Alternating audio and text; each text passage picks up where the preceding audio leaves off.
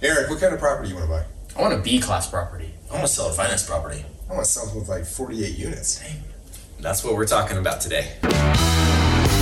Welcome to the Utah Real Estate Show podcast, the show where two agents and a lender teach real estate best practices by talking through mistakes we've seen and made. So we went in and, and started renovations. My partners did, right? Um, they uh, started renovations right away.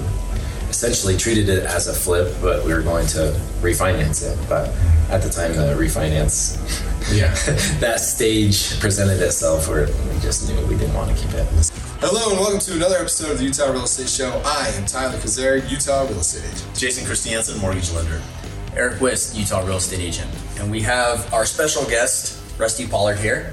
He is our multifamily professional expert. Happy to be here. Yeah. So we want to start off a little bit and give our audience um, a context of who you are. So Rusty, you've got a few units, right? How, like how many units do you have and where are they? I'm rented a, a hundred units across four four different states, and uh, starting to get some more commercial units as well. So, And, and how long have you been investing in multifamily? uh, in multifamily, probably about eight years. Um, I just had a Google memory pop up on my photos oh yeah. That's cute. when we when we got our our, our uh, first key for our first house while we were here going to school. Ten That years, is Oh, ten really? years ago. Ten years ago. Yeah, and it was, fun. it was a multifamily. Uh, Were you living in that? Yeah, it had a basement apartment. Okay. Yeah, yeah. Now, did it ramp up for you, or was it kind of been a pretty steady incline since 10 years ago to your 100 doors now? It was it was a slow build for Yeah. sure. Um, I initially went to work at a large corporation, and my whole plan was to work there for ten years and then you know retire on my portfolio. And I lasted a couple years. I, got a little, I got a little anxious, but um, yeah, it's certainly grown faster um, since I've kind of gained my footing after I left Gotcha. the, the big corporate world. So, was your design when you bought your first home to invest in real estate? Yes, one hundred percent. From the very get go, Yeah, you're like, yeah. we're doing this Yeah. the investor way. Even as a kid, I always wanted to to invest. Really? Yeah. Wow. So my I moved one time as a kid, and I begged my parents to keep that first house. I was like, "That's a good rental. You guys should keep it." It's kind of weird. How old were you? I was like Beethoven. You were 12. when And you already had you rentals really figured out. yeah. I didn't have it figured out, right? I still don't have it figured out, but uh, yeah, That's I, I always had my eye on it. That's, I mean, that's, I was, I consider myself sort of a financial nerd um, because I would invoice my dad for. I would invoice my dad for my allowance. No. Um, but that was just because I'm a, because I'm a nerd, right? And so, but I rarely find other people who are like kids talking about financial decisions. Yeah. So that actually, that resonates with me. It was kind of weird, but yeah. Well, that I knew I was a weird kid. And, yeah, so we get along well. Wear a scarf That explains a few things for me. Okay, well, the, okay, so we're talking tonight about multifamily, right? And uh, how do you do it? How do you get into it? All that kind of stuff. But before we get started in this whole thing, I want to do a story time with Rusty because I heard a story recently about a certain house. I won't identify the city because I don't want to embarrass anyone or anything. but a certain house in another state that did not go well. And on the show, we talk about things not going well all the time. And so in this situation, will you tell us a little story about this house that didn't quite go as planned? Yeah, um, it, it took a minute for me to think of one to tell, you know, because in general, I'm pretty conservative in my investing, honestly. Probably more so than most Utah investors. Um, but this one kind of stuck out to me just because it it was it gave me a lot of lessons learned. So we we had started getting it. My partners and I had started getting into multifamily, and we were like, let's get a little bit more creative with the structuring. So we brought in um, some private investors to act as the note holders on this wholesale duplex, and one unit was rented out, and the other unit was down to the studs. And so this was a this was a good test for us to learn how to, to renovate sounds like- properties. the remotely, good. right? This is in Colorado, so it's a it's a state away, and none of us were local. Um, so we were finding contractors that were going to, to do the project for us, and we we structured the whole project all with private money, so we had no money out of pocket. Um, it was kind of cool.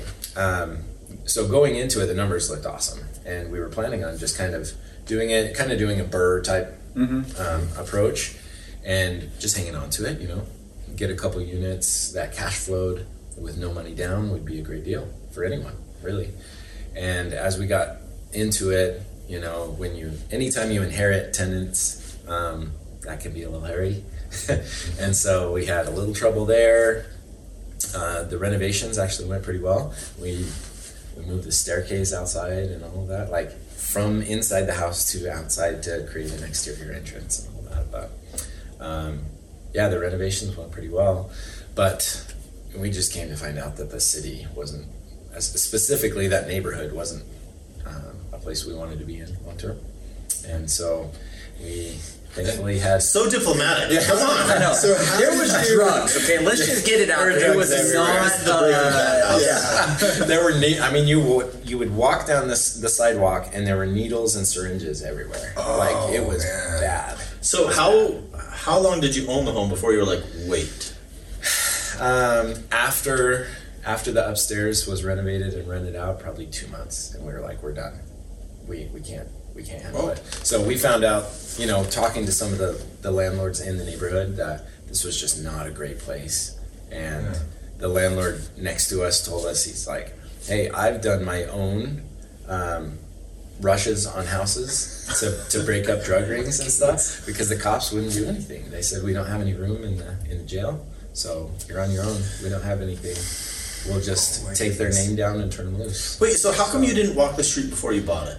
Uh, we rushed into this one. That, we, we didn't do enough due diligence. Um, it truly was, uh, hey, let's just try this out. So now when you're buying a house, like, do you walk the neighborhood? Like, what do you do? Because like I, there, there are still, still multiple Yeah. properties that I haven't ever set foot on. So what is So- one of the things that you learned? Because, like, I mean, it's not necessarily a, you probably could still made money in that neighborhood. Yeah. But you chose to get out of that. I mean, did you have an exit strategy planned for your rentals? Do you have one more now planned? Thanks for thanks for leading me to that. yeah. So that's that's kind of where where our investing always goes is having multiple exit strategies. So that property we did have multiple exit strategies. You know, if it didn't work out as as a BRRRR, we still could make money off of a flip kind of situation. And and so we ended up we ended up selling that one, mm-hmm. and it worked out great. You know, our investors were stoked, and and uh, you know we made we made money without doing any manual labor or any any work. What was your What was your total holding period? How long did you hold this property? Um, probably four months. Yeah. Okay, so so month two, you're like, I'm done. Like, we don't want to do this anymore. Yeah. And month four, you're like, Quick. we're gonna sell this thing. Yeah. so- yeah. Pretty much. Yeah. It was quick. Wow. So we went in and, and started renovations. My partners did, right? Um, Okay. They uh, started renovations right away. And essentially treated it as a flip, but we were going to refinance it. But at the time, the refinance Yeah. that stage presented itself where we just knew we didn't want to keep it. This isn't gonna go the way we thought. Yeah. How, how many partners did you have? You said most of this was. Yeah, so I've I've done a lot of deals um, with a buddy of mine and his wife, and obviously my wife's been involved. So it's just two couples. We've, we've done Really? a lot of projects together. So so you really had just like the, the two couples that were Yeah. the general partners. Yep. Were there? And I assume there's limited partners as well.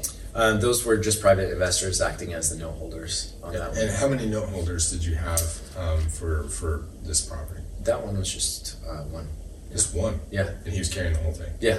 By then we had a, a bit of a history with our investing projects. Okay. We could kind of show that and say, this is what we typically do. We're good at this. Yeah. Here's our can- here's our resume. Like Yeah. I do this often. Yep. Okay. So so he trusted you enough to be like, okay, yeah, like we'll put this up. He, Yeah. he knows what he's doing. Yeah. He's not going to go buy a drug house. Right. Hey, by the way, We we're selling this that. right away. We're gonna sell this immediately. so did you? How much did you tell the note holder, or did you? Did you say anything to the note holder? No, I mean we just said, hey, we've decided to to pivot on this one, and they were good with a, a quicker payout. So All fine with that. Already, so what I've learned is be very diplomatic. Like he's He's super. everything's like so super good. close to the vest. Yeah. You don't have to edit this podcast. No, no, that, I leave a lot of the stuff in. And what we don't, it'll make it into the bloopers, which is great. But uh, uh, well, this is okay. So that actually, you talked about multiple lessons learned, right? Obviously, one of them was have multiple exit strategies. In this case, there was a strategy for a BRRRR, or strategy for a flip, and strategy for a long-term hold, just like yep. Okay. Um, what are some of the other lessons that you acquired through this diplomatic trial of, uh, of your faith? you know, playing around with creative financing is is always. I'm always learning something new, right? You can, as you know, you can do it a thousand different ways. You know, Yes. um, this really cemented my my drive for being extra conservative on my numbers, just in case something does go south. Like I still want to come out and I don't want to crash and burn hard Yeah. on on any one project. You know, there might be some that are a little flatter than others, but I'm not a I'm not a speculative investor at all. I just do what I know and feel comfortable with it and just Stay go for it and just just turn it until Yeah. the money starts printing. Yep. And then I'm happy. That's right. Okay. That's a good way to do it. Yeah. So, like, what do you look for when you're structuring a deal? Like, you say creative financing. Like, what are your main go-tos? What do you like? Um, as far as creative financing, I do a lot of seller financing. Um, I've got actually just refinanced out of one seller finance on an apartment complex, a 48 unit, and then I've got a 23 unit that's also seller financed. Um, we just got that end of last year. So I love seller finance deals, and it's a great deal for for most sellers, uh, depending on their situation. You know, it's been a great win for for all of those sellers that I've Why? worked with. Um, they can spread out their capital their capital gains burden over multiple years, potentially keeping them, like I mentioned before the podcast started.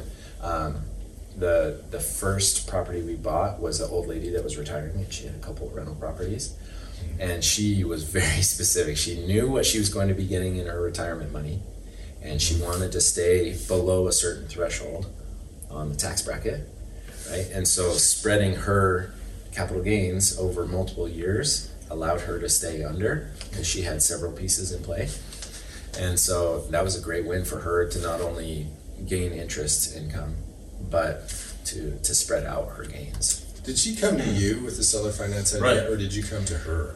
I I brought it to her. I didn't really know what I was talking about at the time. I mean, that was my first one. You know, it's like, would you be okay seller financing? You know, I, I didn't have much money at that point. You know, Interesting. pretty early on in the game, but Okay. yeah, I mean, it worked out really good and learned a lot. I'm still friends with her. You know, I Yeah. yeah, I am generally I become friends with the people I buy properties from. So Because you're a nice person. I just that's like why. people. Yeah, I Yeah. like people. Well, he's also. Um, I think you're looking at the bigger picture of well, if I'm nice to you, you might refer me back to other friends. Other investors are usually friends with other investors, Yeah. So really, and they might be old nice time and sell their portfolios off. well, and, and another thing that we talked about before the podcast started is, uh, you know, I establish a relationship with the seller, and then either through them or through one of their contacts or through one of the agents that I meet in the process, I usually get more deals out of that. So the commercial deal that I'm under contract on right now is the person that helped us through that first transaction with that lady, Oh, that retired lady who brought me an eightplex, who now is helping me with this commercial building. And I mean, that's the same thing. Um, a lady, I bought her sevenplex two years ago. I'm buying her tenplex this year, um, just because I keep that relationship going. so it's, yeah, so good repeat business coming Yeah. out of that. Yeah, it's good. You you mentioned earlier on that you are a conservative investor, and conservative can be defined a lot of different ways. So I just I kind of want to like pressure you a little bit to like tell me like what's a conservative? Like I need to have a twenty percent return on my. Like, what is conservative, and how do you how do you calculate that? That's that's a good question. Um, being conservative in my mind, certainly among Utah investors, is I am a cash flow investor, and so that's why I don't have many projects here. Is because there's opportunity for for better cash flow elsewhere. Um, so I primarily look at is is this cash flow positive day one, and then what is the potential? And I obviously vet the potential. Um, so that's Potential meaning like the value add that you're gonna possibly build into it. or forced appreciation through increased rents, Okay. right? Like doing some renovations and increasing rents or whatever that Okay. looks like. Yeah. Is there is there any kind of deferred maintenance or is there any kind of deficiency in the management of the property? So I always look for those opportunities. I'm a value add guy, right? Okay. In general. Um, yeah, so that's that's kind of where I come from on the creative side. Is I want to make sure that the the property takes care of itself, um, so I don't have to continually have to keep feeding the beast until it turns around at year five or something like what some people do. So Well, that- just not I think that keeps your sanity. Yeah, Because I've like seen guys that, that are doing that. Their hair's all white and mostly pulled out, and their eyes are always bloodshot, and they're drinking. White pulled out. I was huh? seeing a lot of salt and pepper. I wasn't gonna say. I wasn't gonna point to my. Don't don't read into that. But uh, I have done some crazy harried things. I'm not above admitting that. Um, and I did have to feed the beast for a long time on some of my deals. So um, that's good wisdom. That's good wisdom, viewers at home. So we talked about different uh, exit strategies. We talked about um, how to kind of evaluate it. Well, what more what more evaluation do you put into? Obviously, you're looking for an opportunity to add value. You're looking for numbers and being able to make make sense of those numbers. Okay, are you the financial guy in your investing crew, or are you the, I the can- dreaming guy? Yeah, I can do it. It's not my favorite thing to do. I'll, I'll say uh, it, I like to have someone else do that because it takes me a lot longer. Um, I like to kind of dream up strategies and phases and you know the the plan, Yes. and I like to make sure the numbers work. But that's not my favorite thing. Um, so yeah, if like with this commercial deal, um, I'm the only one that's working on that project, and so it takes me a while to get through the financial analysis because I don't really love love doing it uh, these days. So yeah, Do you I'm- I'm have like a goal of where you want to be? On is it? I mean, is it? A, do you want like a cer- certain amount of doors? Do you just want to just keep j- acquiring as things come along? Are you trying to get to a certain point, like on a cash flow type thing per month, or is it just you're at a good spot right now that as things come up, you'll look at them and evaluate them? Or are you constantly hunting to say, you know, hey, I, I want to have you know 500 doors cash flowing x amount of average like do you have any of that stuff or I was I was pretty specific with that a couple years ago. uh-huh. Um, I When he was twelve. Yeah, I, I broke out. Um, I quit my last job like two and a half years ago. So that was my last one, and I was managing an investment portfolio here on the Wasatch Front uh, for a group of investors. Uh, so I was pretty specific about what I needed to get to because I wasn't making what I needed to make at that point, you know, with my properties. With that being said, I mean, I'm I'm full full steam ahead on my startup right now, and so I've got a startup business. Which is what? So I my my company helps um, small businesses qualify for and file for um, small business tax credits that are part of the pandemic stimulus bills. What's it called? Um, ERC specialists. Yeah. You're ERC specialists. Yeah. Link. Yeah, it's good stuff. Yeah, so we're, we're just helping small businesses. So that's that's taken all of my bandwidth right now. So real estate's kind of become a, a side gig, and anything that I make out of my business um, goes back into real estate. Okay, yeah. So, like, we're looking into multifamily, the our investment group here. But like, what are the things that really catch your eye? Like for us, or for people watching at home, like, what are things that like, ooh, I like that, I like that, I like that, I don't like that. As far as Just for you a personally. specific multifamily property goes, uh, or do you or so you you have a business partner or multiple with, with your wives and stuff like that yeah, do all of you guys see eye to eye I'm not a political. No, Wait, How no, many- I hold on. I meant your business partner's How many do you wife. have? Your business, One- I didn't even catch that. We are in Utah. Rusty only has one goes. wife. Okay. Do all four of you see eye to eye on every investment? Um, so we actually split ways the end of 2020. Okay. Um, my partners and I, they they kind of went the Airbnb route. Um, and they do high end themed Airbnbs, which is actually kind of cool. You guys probably like talking to them. Um, It's funny. I literally am under contract on a property right now to do a high-end No kidding. Airbnb in Provo. oh, sweet. Yeah. All their stuff's down in Florida and stuff.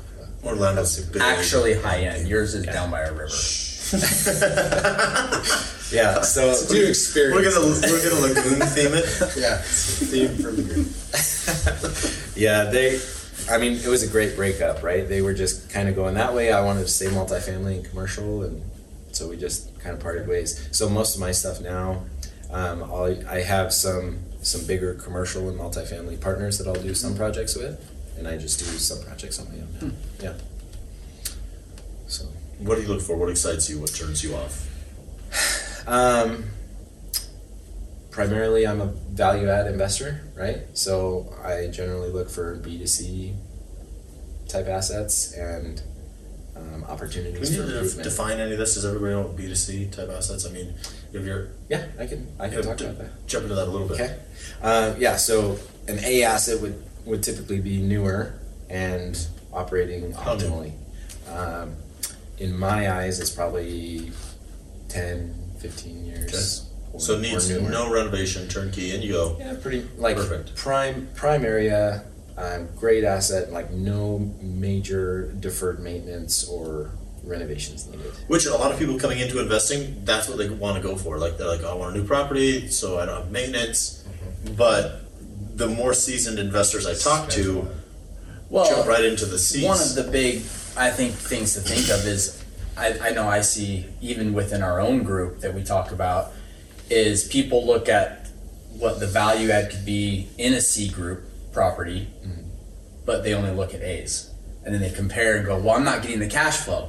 Mm-hmm. Well, it's because you're looking at this one, not at this one, or you're looking at a C, going, look at all this cash flow, but look, oh man, I gotta do know, do all these repairs. I gotta, to- yeah, I gotta find this, I gotta Right. find that, and and I think that's a big thing of understanding. If you're looking at an A, you're this is the type of dollars you're potentially going to be there. You just have less stress of maybe doing moving staircases to outside of the buildings and all sorts of stuff.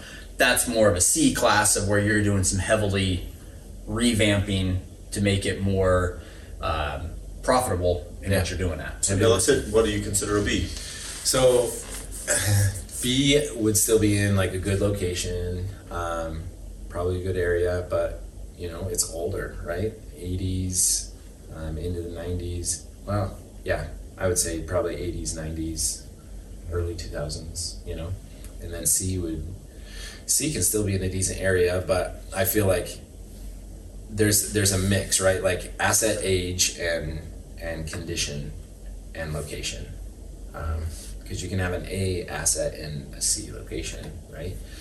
And, and vice versa.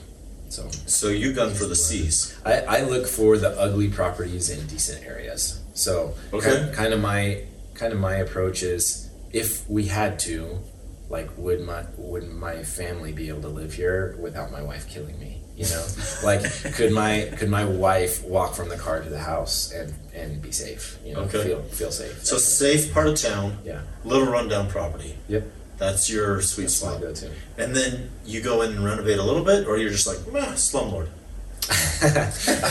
I, I don't do that across the board. Um, across across all of my properties, I'm always improving it. So um, there's there's not one that I've ever just left. Okay. Yeah. Left it as So do you- something. Do you have a, a basic price point where you like to get in and, and a percentage of that that you're okay doing repairs? Or like, what's your window there? Um, it all comes down to the numbers, right? So I typically shoot for double digit cash on cash returns. Okay. uh, depending on the structure of the deal. So um, that's that's kind of my basic go-to is like okay, uh, day one, depending on how much money I'm putting into it, is it cash flow positive? and then post renovations, post rent increases, all of that. What does that picture look like? And if that's hitting my double-digit rent increases at that point, being conservative as I am, that's that's when I get excited about it. And I'm, I'm just I'm just going really dumb because I don't understand anything you're talking about. So you're saying double digit cash on cash return. Yeah. What is that? So I like to hit, you know, at a minimum ten or twelve percent cash on cash, which is based on how much money I put into a deal, how much money am I getting back? So you put uh, a hundred thousand into a deal. Mm-hmm. That's not the loan amount. Yeah, that's out of pocket. So down payment, closing costs. Renovations, Renovations. whatever. Yeah, So you put in a hundred grand. How much do you need back? 10, Ten, 10, 10 or twelve grand within the first year. a year. Yeah. yeah. Okay, so we're talking years. Yep. You want ten percent or more. Yep. And that's where you consider it a good deal. If I'm putting in a hundred grand, I need ten grand back the first year. Yeah, and and truly, like all of my numbers, including rent, um, the rent bumps that I think I can get, I'm very concerned. I'm on the low end of those always. Um, you know, mortgage rates, I'm always on the high end of those, which is a good thing, especially right now. Yeah. uh, rates are getting crazy. Dude, there's people that were pre-approved two months ago that are new construction that are backing out. Like a, a, a deal came to me today. Buyers are backing out. People were looking. It's gonna it's new construction, but now it's gonna be done in two months instead of nine. Can we move on this?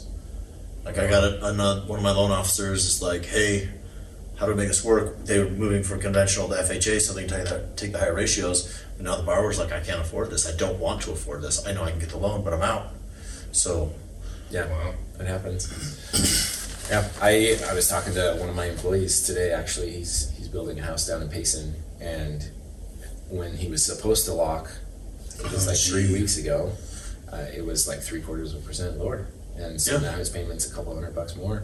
And everyone buys at the higher end, right? That's just kind of a general trend of what they can afford, mm-hmm. and it's pinching people tight. pretty Well, quite a I, bit. Yeah. I, I think what you touched on, like what we just touched on, is the numbers, running the numbers and making sure the numbers work and verifying the numbers work. Yeah. So we have a little bit of a story time, okay? Because Yes, we do. we, uh, our last episode, we were under contract on an apartment complex. are we under contract now?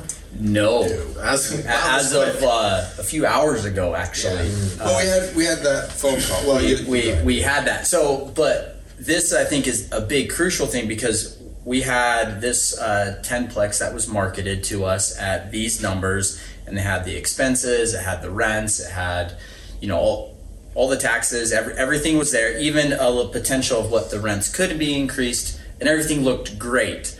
So we go under contract with them, uh, and then we start requesting financials, and we start getting more and more and more. And then we kept getting more and more and more expenses. Well, we're looking at we're, when then we we literally laid them out and went, this can't be right. we have to be missing something here because what we were told and what is being shown here literally do not add up. Like it was almost like it was a different property. Um, and and we said, okay, we're tired of trying to guess on like what is going on because it was being advertised at a, a six seven cap, and when you run the numbers, it was one point one. And and we're and and Tyler and I are sitting there looking at it, going, we're missing something. We have to be missing something.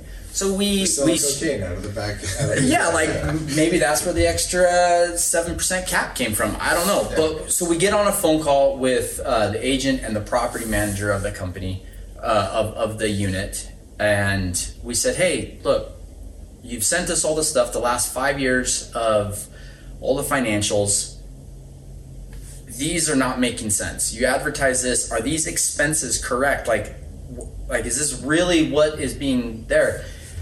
And his answer was, Yep, those are the expenses. That's what they are every year. We went, You have any more uh, info on that? And he's like, Nope, that's what it costs to run it. We went, Okay, well, let's move on to the rents.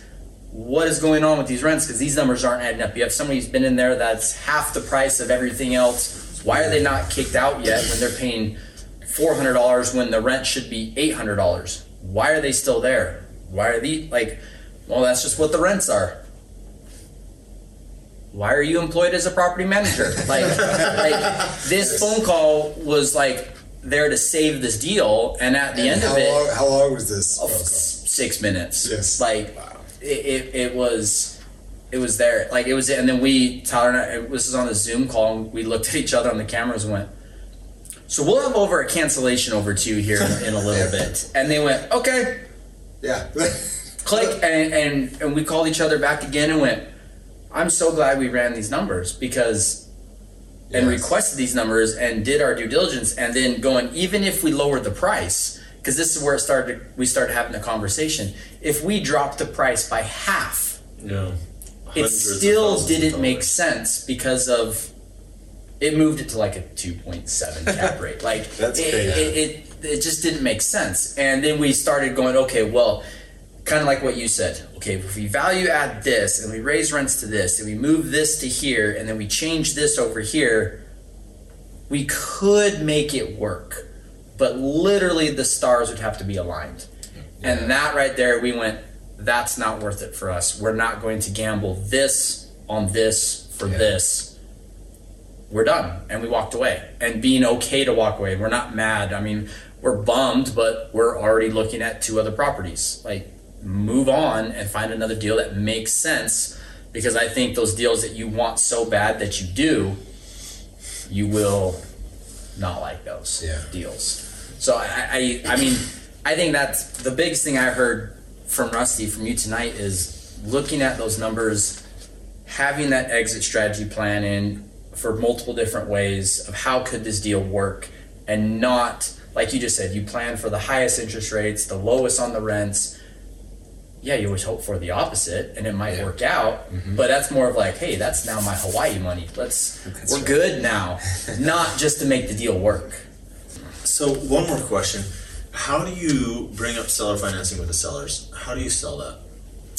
Uh, I will say it's a lot easier on the multifamily side and, and commercial, right? Most of those guys are are more experienced and more savvy. They understand why it would benefit them, so you don't have to sell it quite as hard as a residential house. Um, and most of them have done it a time or two, truly.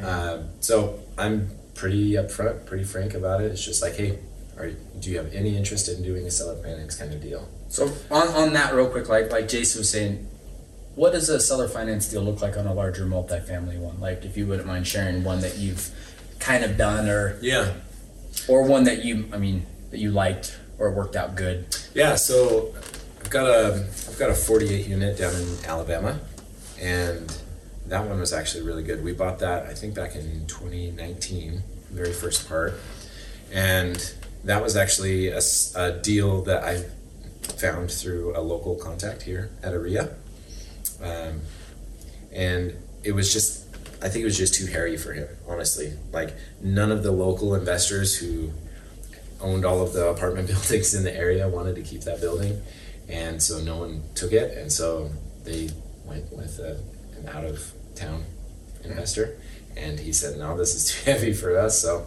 my buddy and i took it on. And uh, yeah so that was that was actually a pretty good deal.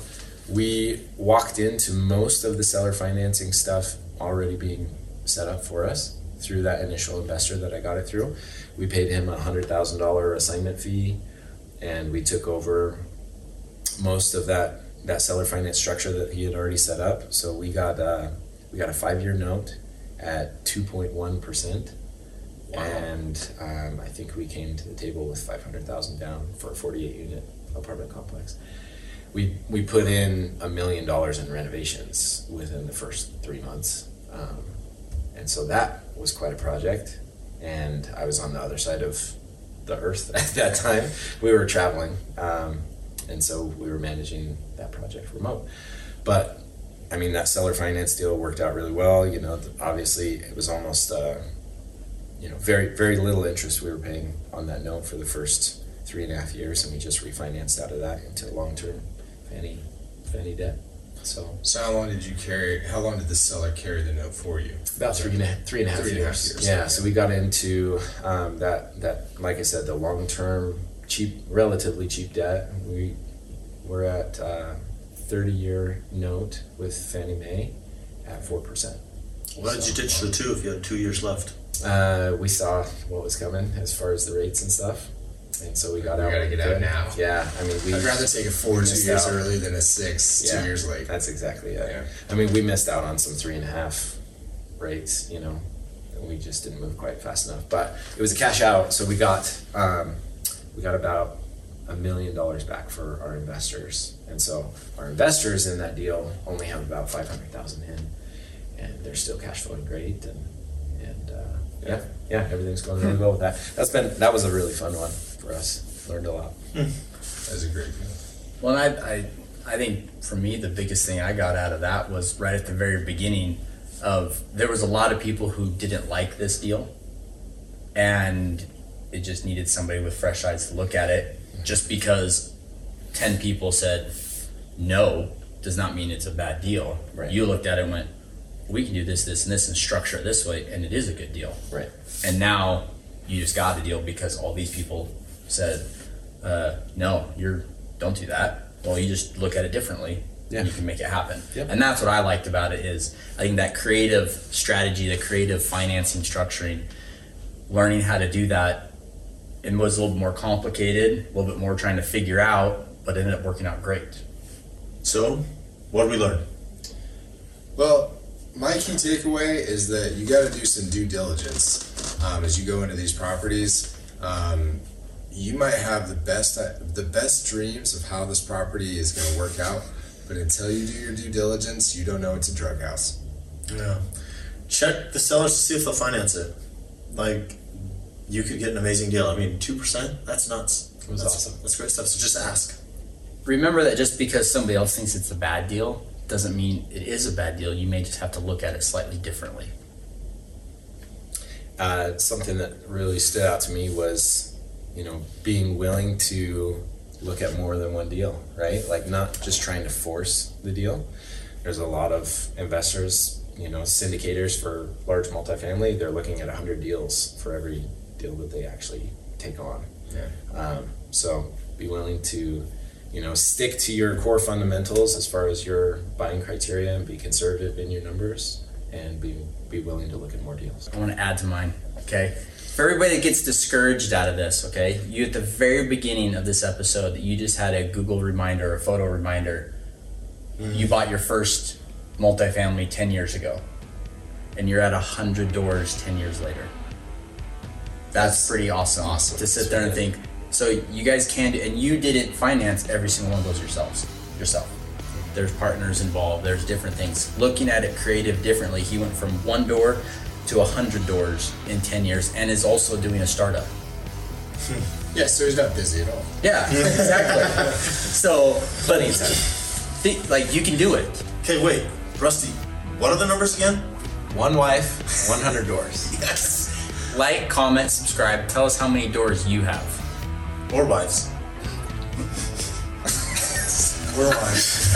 We're wives. You want to get in touch with us, shoot us a text at 801 228 7687. Make sure you mention the show.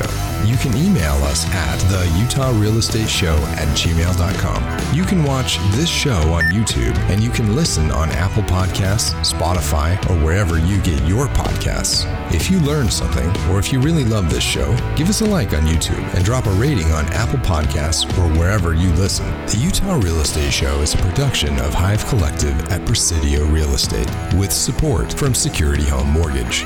The NMLS number for Security Home Mortgage is 178787. The NMLS number for Jason Christiansen is 240472, Equal Housing Lender. Not only is this not legal or investment advice, but you should definitely talk to a pro before you make any real estate decision. Every situation is different and should be considered in context. Copyright Jason Christiansen, Aric Wiszt, and Tyler Cazier. All rights reserved. Talk to you next week. When we start talking that way, which I do sometimes inexplicably, um, we get a little soft on mic. But anyway, okay, we're And going. I'm the one who doesn't look at the camera. All right. oh, thank you. Come on. We, we have a fun dynamic on our show. That's what we're talking about today. I pointed. That's why. Tyler. This is why I have to do the. I thought you made up the rule. This Yes. is why I did. I can't. Short, short and sentence. Let's do that again. So that was Okay. good. That was really good, except for Tyler. Mm-hmm. How many wives do you have? yeah. I only have No, one I just wife. have a hundred doors. One wife and a hundred doors. Okay, that's that's actually not a bad start. So Wait, Rusty. Hold on. Gotta wait till the concrete guy. why is the Tile saw. Tile saw.